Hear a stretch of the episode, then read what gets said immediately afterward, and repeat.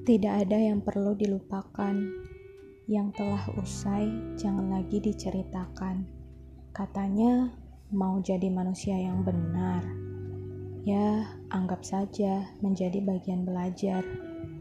Bagaimana mungkin memulai, tapi masih terbelenggu dalam hal yang sudah usai?